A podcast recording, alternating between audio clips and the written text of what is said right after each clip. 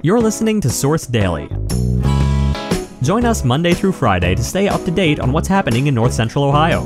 We'll be sharing a closer look at one of our top stories, along with other news, local history, memorials, answers to your questions, and more.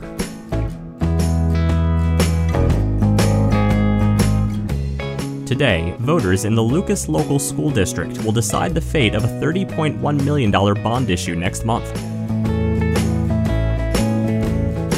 Before we begin, we'd like to thank our friends and sponsors at Reinhardt Walters Danner and Associates Insurance Agency.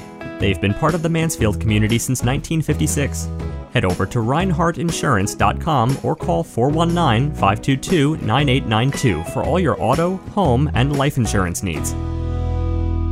Now, our feature story.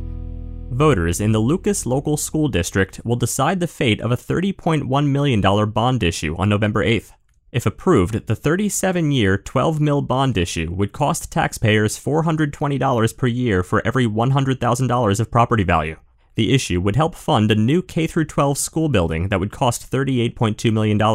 The district is already eligible for $8.2 million in additional funding from the Ohio Facilities Construction Commission if voters approve the tax.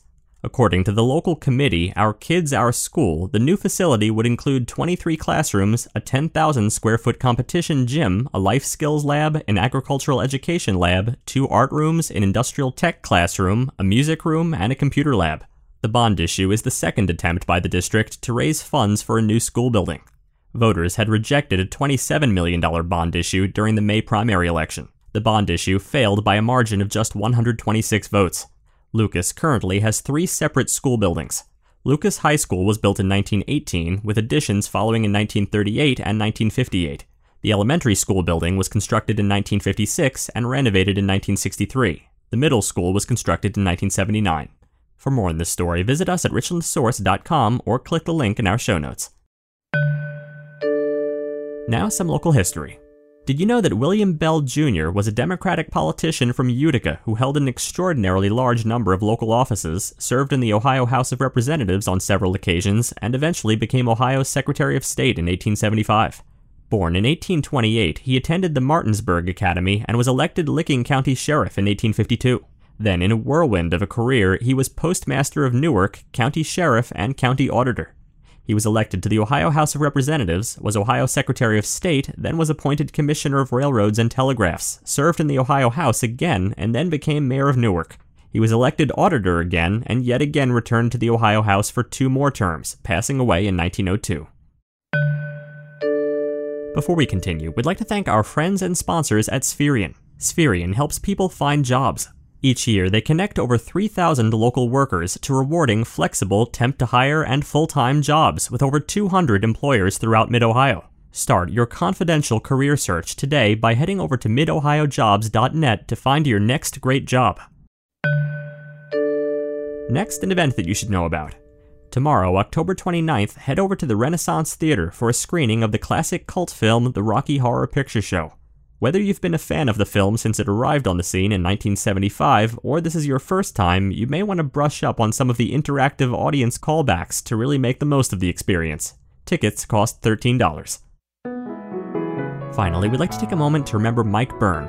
Mike embodied the spirit of the greatest generation in his drive and his passion for helping those in need, be it his family, his fellow Mansfielders, or the underserved communities in the country he held dear to his heart, the Dominican Republic. He was born in North Dakota and grew up in Michigan, but in 1931, at the height of the Great Depression, Mike's father left his mother and five siblings. To help make money for his mother, Mike started working at the age of eight. His jobs were many and varied, from selling newspapers and flowers on the street corners to selling jewelry and whiskey. He also worked at Hayden's Upholstery. When Mr. Hayden died, he left his 1927 Ford Model T to Mike. At age 12, Mike owned his first car. To his last days, Mike always said, quote, We were poor, but because of my mother, we never knew we were poor. In 1943, he was drafted into the U.S. Army and became a second lieutenant bombardier and navigator. After the war, Mike worked for Evans Products in Detroit.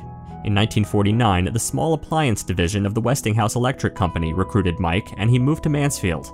He worked at Westinghouse for the next 15 years. It was here he met the most beautiful lady in town, his future wife, Lois. Mike rose through the ranks at Westinghouse, eventually becoming the national marketing manager and overseeing the company's sales and marketing efforts. Then in 1966, he started his own business, Michael Byrne Manufacturing. For his efforts in the industry, Mike was inducted this past September into the North Central Ohio Industry Museum's Champions of Industry. In Mansfield, Mike was active in many businesses and organizations and was always willing to lend a hand. And when he moved to the Dominican Republic in his later years, Mike was still very active and passionate about making a difference in people's lives. He and Lois helped fund and subsidize the construction and operation of a primary school in the city of Puerto Plata. Together, they also founded and funded a nationwide program to import and distribute medicine and medical supplies for the poor. Mike is survived by eight children, 19 grandchildren, and nine great grandchildren who lovingly knew him as Great Mike.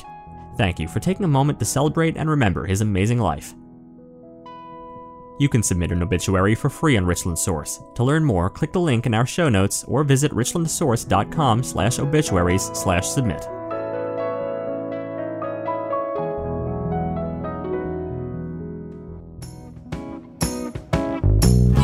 Thanks for listening. Join us again tomorrow.